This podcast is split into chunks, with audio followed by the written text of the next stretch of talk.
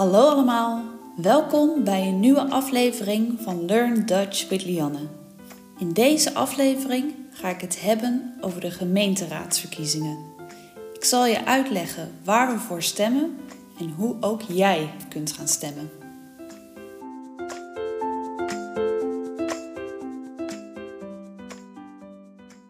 Eén keer in de vier jaar stemmen we voor de gemeenteraadsverkiezingen. Om te mogen stemmen moet je 18 jaar of ouder zijn en in Nederland wonen. Mensen die in Nederland wonen, maar uit een ander Europees land komen, mogen ook stemmen. Net als mensen van buiten Europa die al vijf jaar of langer in Nederland wonen. Bij de Tweede Kamerverkiezingen is dit anders.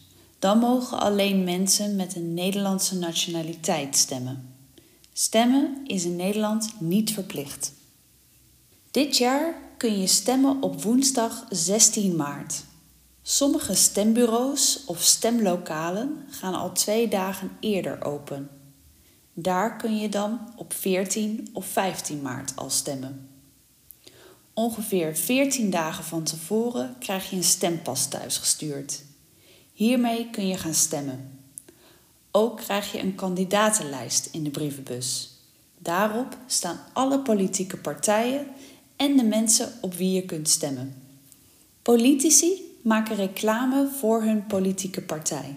Ze delen folders uit en gaan langs de deuren om uit te leggen wat hun plannen zijn. Maar ze maken ook reclame voor de verkiezingen zelf. Er zijn namelijk veel mensen die niet stemmen en die proberen ze dan over te halen om wel te gaan stemmen. Tijdens een verkiezing stemmen mensen op een politieke partij. Een politieke partij is een groep mensen die hetzelfde denkt over verschillende thema's. Tijdens de gemeenteraadsverkiezingen stemmen mensen op de politieke partij die zij het beste vinden voor hun dorp of stad. Elke gemeente heeft een gemeenteraad. En die gemeenteraad heeft raadsleden van verschillende partijen. De raadsleden praten met elkaar over belangrijke beslissingen in hun dorp of stad. Elke politieke partij heeft een eigen plan voor de gemeente. De ene partij wil bijvoorbeeld extra geld voor goedkope huurhuizen en de andere partij wil extra geld voor een nieuw sportpark. Als je gaat stemmen, kun je dus het beste stemmen op een partij die dezelfde dingen belangrijk vindt als jij. Weet je nog niet op wie je gaat stemmen en wil je hier meer informatie over? Dan kan ik je een paar tips geven. Je kunt online meer informatie zoeken of op straat met iemand van een politieke partij gaan praten. Sommige gemeentes hebben een stemhulp. Deze stemhulp moet je invullen en helpt je bij het kiezen. Je krijgt dan een paar stellingen te zien. Uh, een voorbeeld van een stelling is: er moeten meer goedkope huurwoningen komen. Nou, jij moet dan zeggen of je het eens of niet eens bent met de stelling. Je kunt daarbij kiezen uit de volgende opties: helemaal mee eens, fully agree, mee eens, agree, neutraal, neutral, niet mee eens, disagree, helemaal niet mee eens, fully disagree of geen mening, no opinion. Na ongeveer 30 stellingen zie je welke partij het beste bij jou past. De vragen zijn soms best moeilijk.